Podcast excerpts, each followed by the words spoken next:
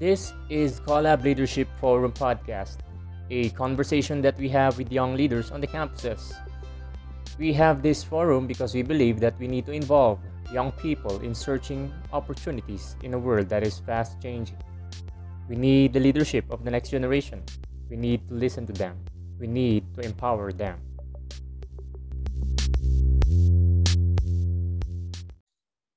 So yun sa survey natin, uh, we saw that uh, yung yung vision of a good life na nakita natin dun base dun sa mga sagot ninyo, um, we we saw that uh, yung collective outlook natin dun sa future is uh, something that is positive.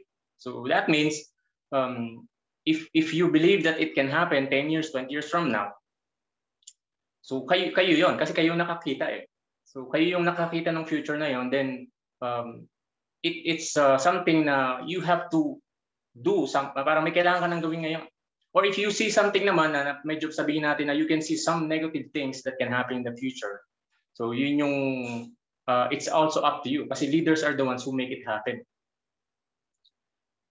So the, the reason we ask those questions is uh, kapag uh, ano yung kapag wala kang yung kapag wala kang limitation. Kasi pag pag sometimes if you have a dream and you are already faced with limitations then the the problem is that i-maintain mo lang yung status quo. That's that's the easiest way. Kapag wala kang ano kapag uh, you are faced with challenges obstacles to to achieve something or to fulfill those dreams. So the the default of human being is to default dun sa ano status quo na lang. Dun sa sa safest place that you can that you can stay. Lalong lalo na sa leadership And uh, sino sa inyo, di ba, um, nung, nung mga bata pa kayo, you, you have dreams na malalaki. So dreams that are so parang beyond you. So nung bata pa tayo, kayang-kaya nating mangarap ng ganun eh. Medyo sabihin natin na parang unrealistic sa iba. Kasi yung yung papagasi bata ka pa, yung yung ano, yung sense of wonder mo medyo malaki pa. So hindi ka pa masyadong nag-rationalize kasi in-imagine mo pa lang parang it can is possible. So ganun kasi kapag bata pa eh. But uh, sabihin ano ka parang may marami kang mga what if, uh, parang what if it can happen? Parang what if that can happen as well? Or could it be possible na mangyari to? Yun yung yun yung mga dreams or, or yun yung mga bagay that we have na nung bata pa tayo So try to go back dun sa mga 9 years old ka pa lang, 7 years old, di ba? Yung mga dreams mo. So ako, kahit ako na in my age, may mga bagay ako na binabalikan ko nung bata pa ako. Sabi ko, bakit hindi ko na pursue yung dream na yon? Bakit bakit hindi ko siya ano, bakit hindi ko siya na na pay attention nung nung mga mga time na nag-grow ako, nagmamature yung age ko. So, kasi uh, in reality, marami din talaga akong challenges or obstacles na pinagdaanan. And somehow, yun yung mga naging uh, hindrance for me to reach those dreams as well. But the good thing is, uh, even at my age, so na- na-open din yung eyes ko, nagkakaroon ako ng sense of wonder then possibilities na, yeah, it can still happen. So even at my age. So yun yun. Kasi uh, deep in our hearts, there is a desire to make an impact in the world and to influence others. So yun yung yun yung meron talagang sa ano sa sa nature ng tao, there there is a desire deep in our hearts to make a positive impact or, or to make an influence in the lives of other people. So yun yung hindi mo maitatanggi, hindi natin maitatanggi sa sa sa bawat isa sa atin. Uh, but between our dreams, between dun sa dreams natin and our present reality, So, mabawa, meron kang mga dreams na big beyond you. But now, you are faced with present reality. So, between those dreams and the present reality, ay uh, yun yung tinatawag natin na gap. Medyo merong, may, may gap. Merong uh, puwang, kumbaga. So, meron siyang puwang.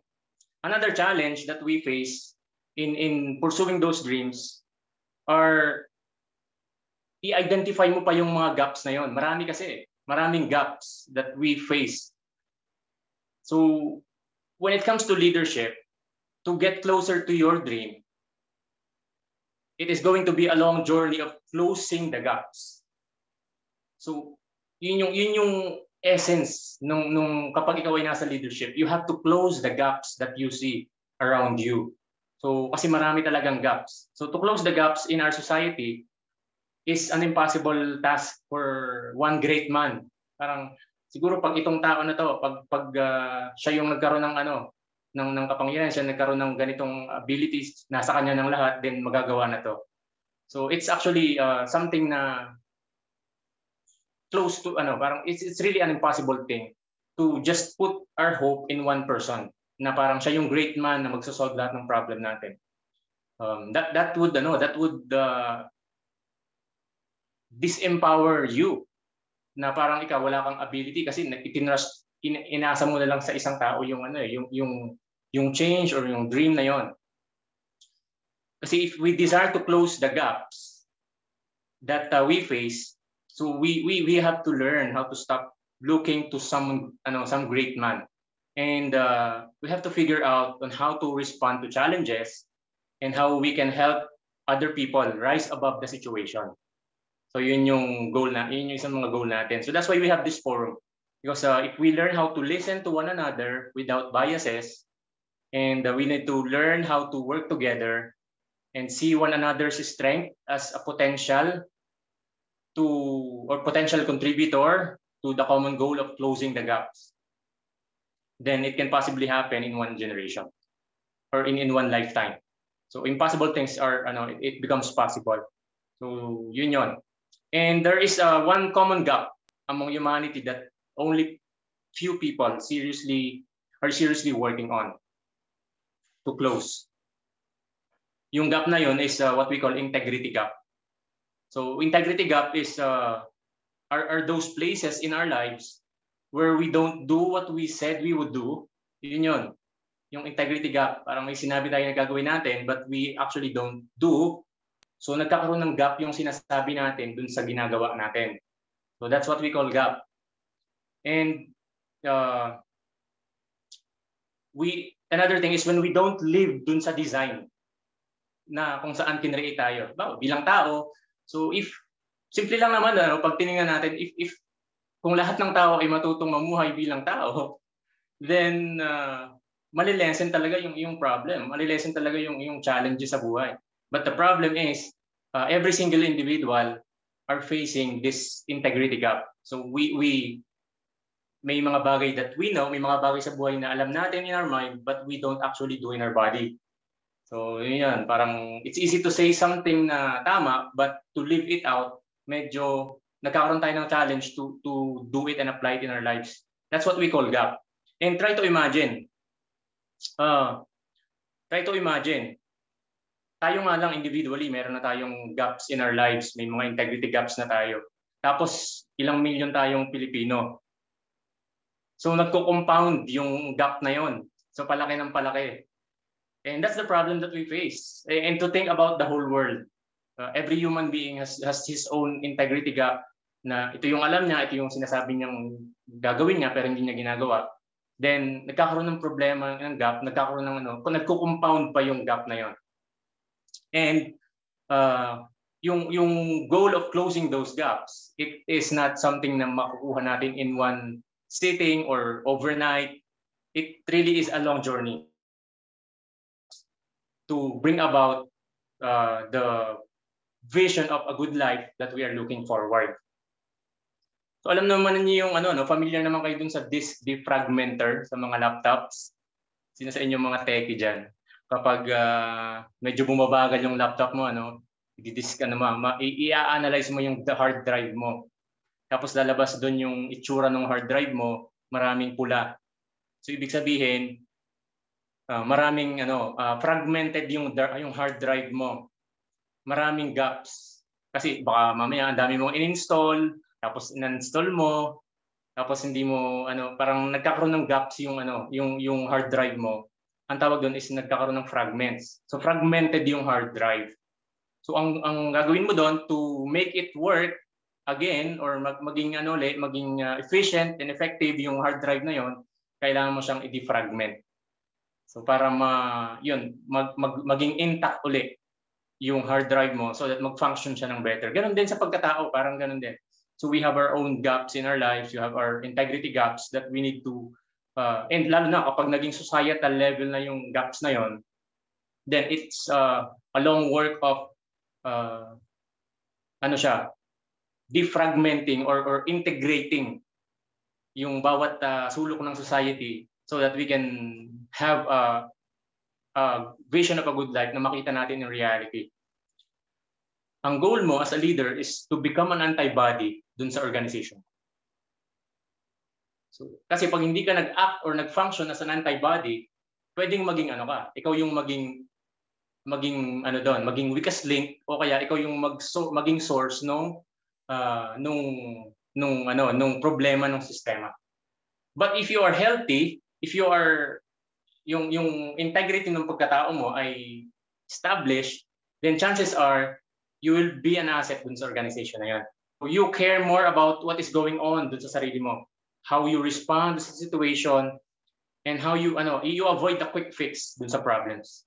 So you have to embrace then that walang quick fix sa lahat ng solution. And yun yung mahirap kasi to stay long in a certain situation and you are addressing the fundamental problem, actually it takes strength and high threshold sa pain. And uh, what we need right now are leaders with integrity. Those who can uh, who can who can stand whole, who can manage how they behave and how they lead. Kasi sila yung magiging antibody sa system. To become a leader who will be an antibody, who, who will be uh, someone who can make a positive impact, you you need to ano to really learn how to live out and really close those gaps in your personal lives. So yun yan. Kaya kung titingnan natin ano, ang solution talaga to be to to to the problems that we face in a societal level are actually first and foremost address the individual health ng bawat leader. So if you are a leader, then and you are leading people, the worst thing that you can do to your organization is to fix your people. But if you are a leader and you are more concerned about you staying healthy, then chances are you will lead healthily or you will lead your people in a healthy manner.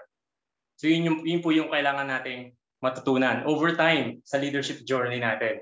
Quick story about uh, a person, character in, in the history, kung saan lumaki siya sa isang family na sabihin natin na medyo malakas ang reactivity.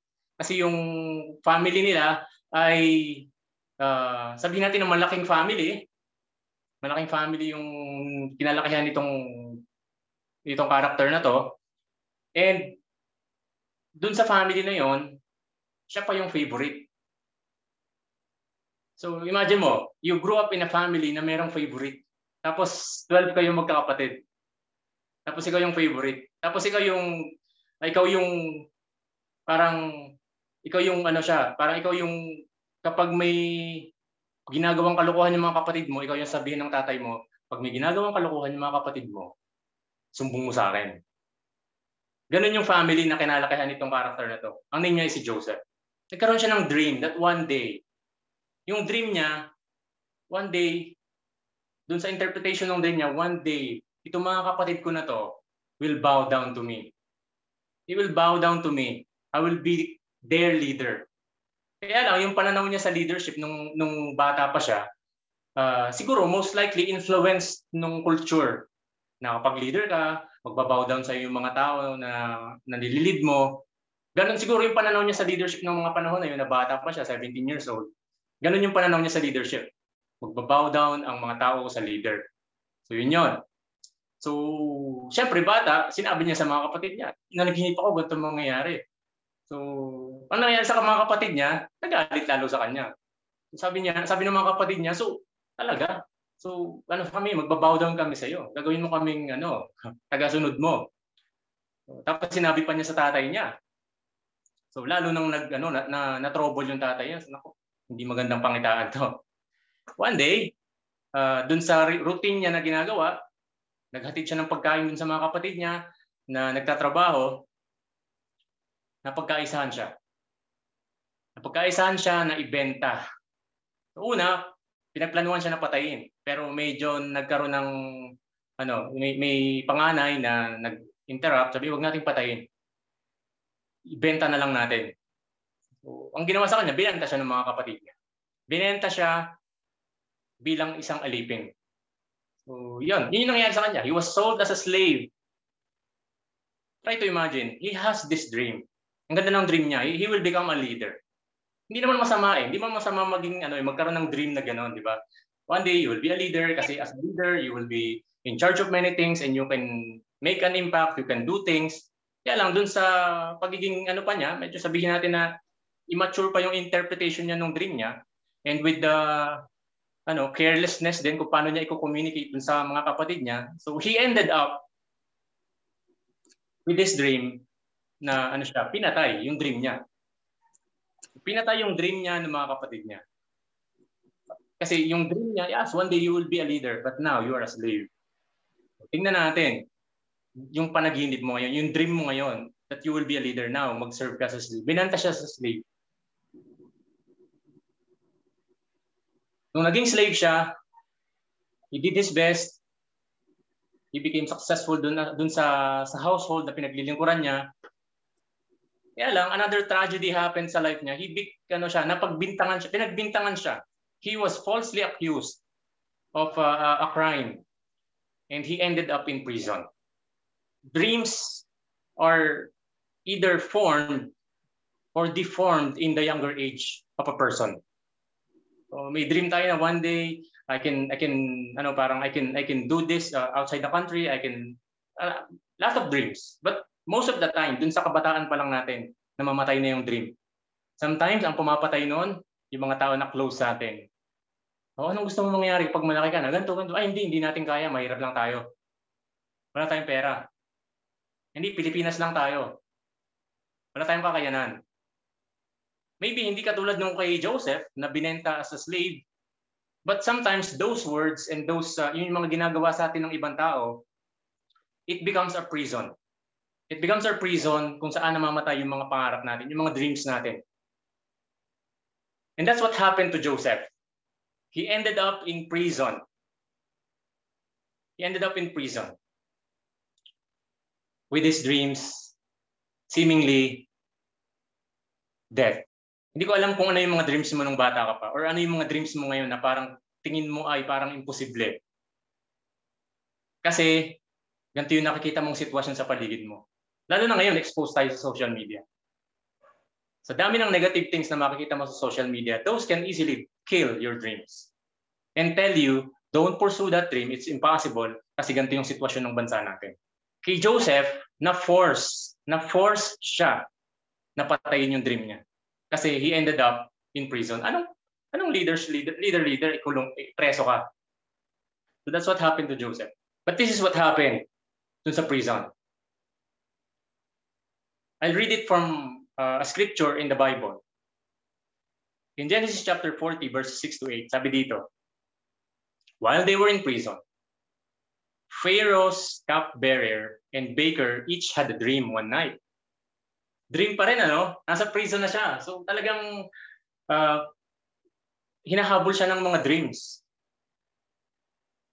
Kaya lang ang nag doon, hindi siya. Yung, yung kakosa niya.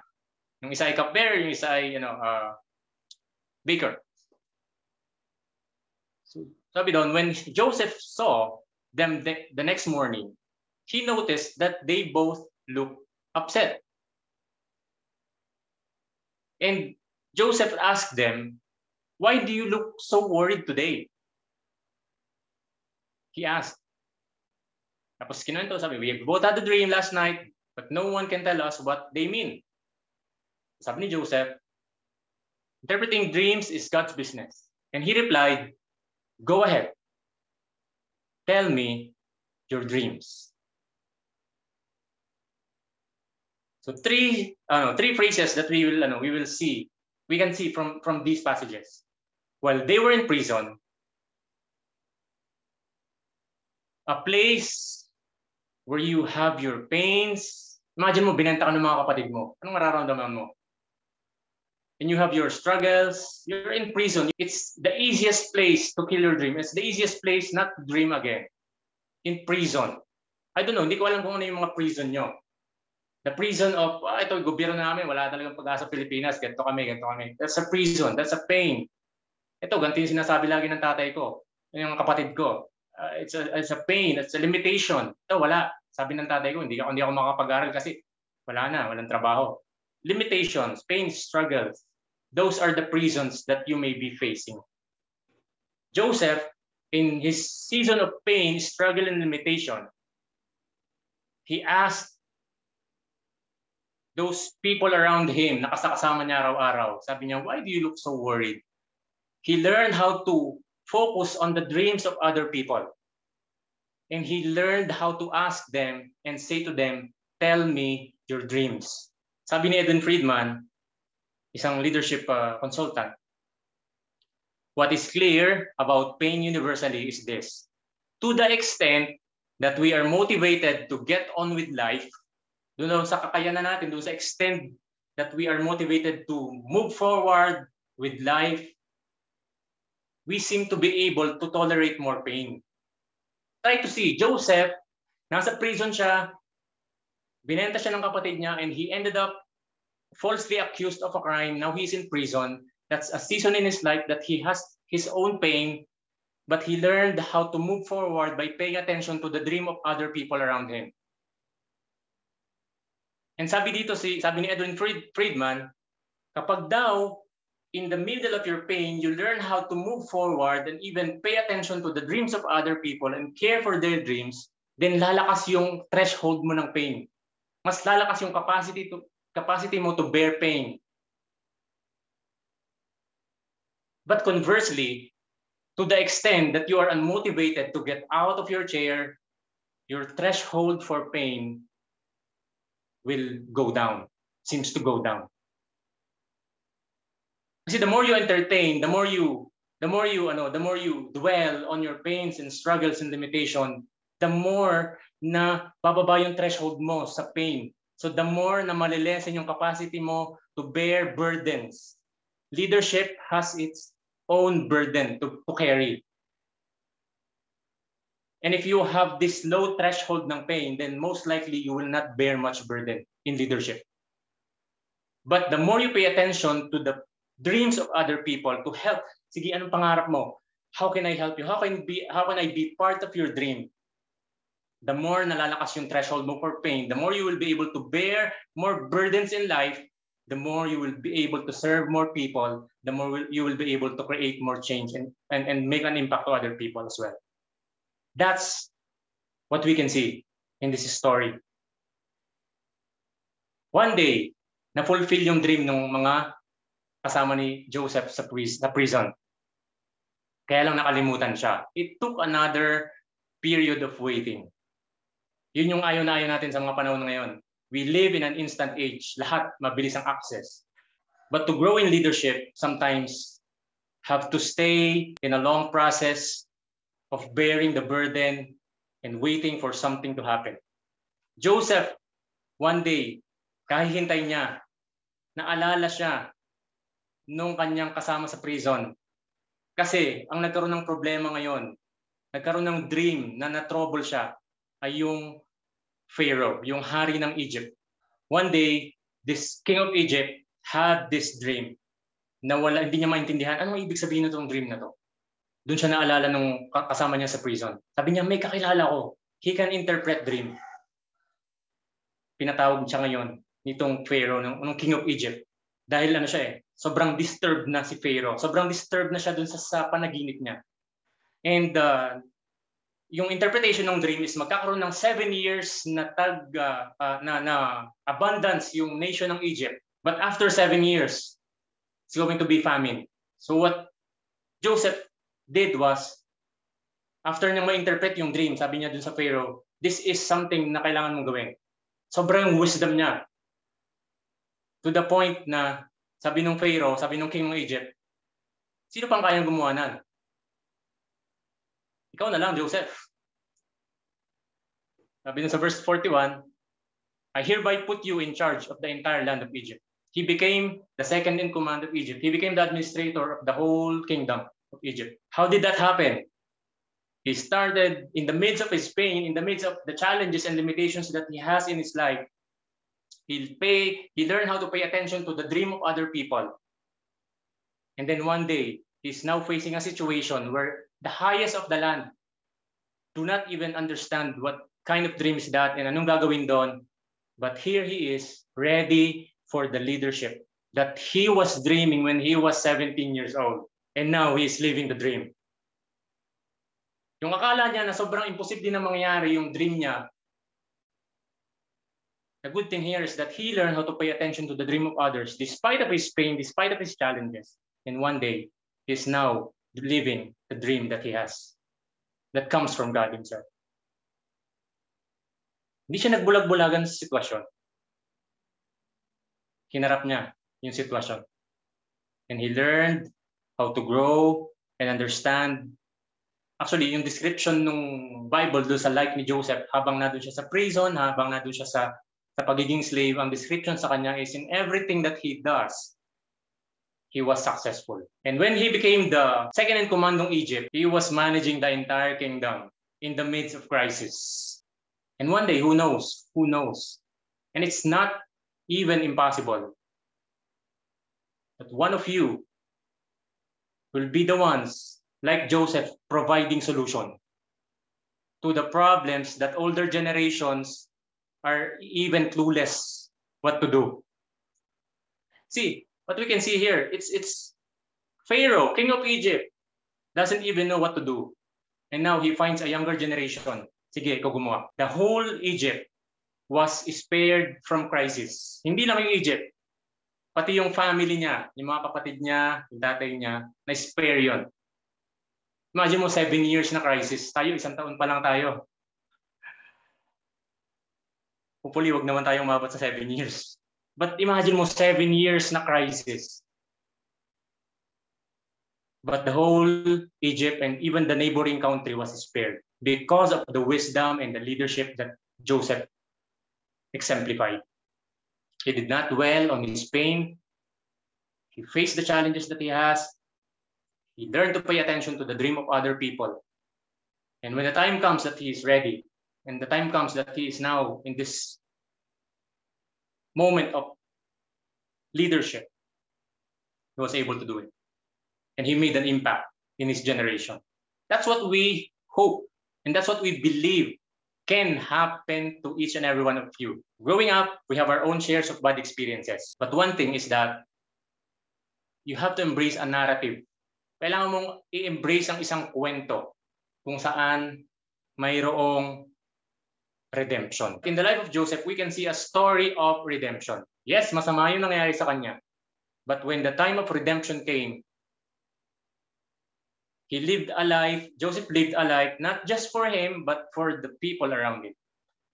Na-turn around yung situation niya, not just for him, but for other people. We need to embrace a story of redemption, the only story where there is hope, where hope is real. And actually, the kind of leaders that this world needs are leaders who can hope beyond the pains of this world. And as you live in that story of redemption, then you will really experience hope. Therefore, you will strengthen your capacity to bear pain. And that's how you grow as a leader. That was session one of our collab leadership forum.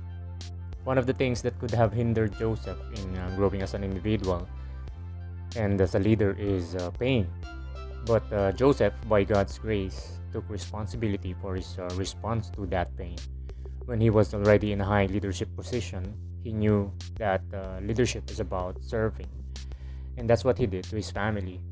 Uh, if you're in pain and you feel like yun ang uh, pumipigil sa'yo, I pray that you will experience healing by uh, taking responsibility in your responses to your circumstances. Forgiveness is one of the underrated words in the journey of healing. So forgive and by faith, trust God to guide you in the path to healing and uh, development as an individual and as a leader. Thank you for listening and see you for the next session of our Collab Leadership Forum.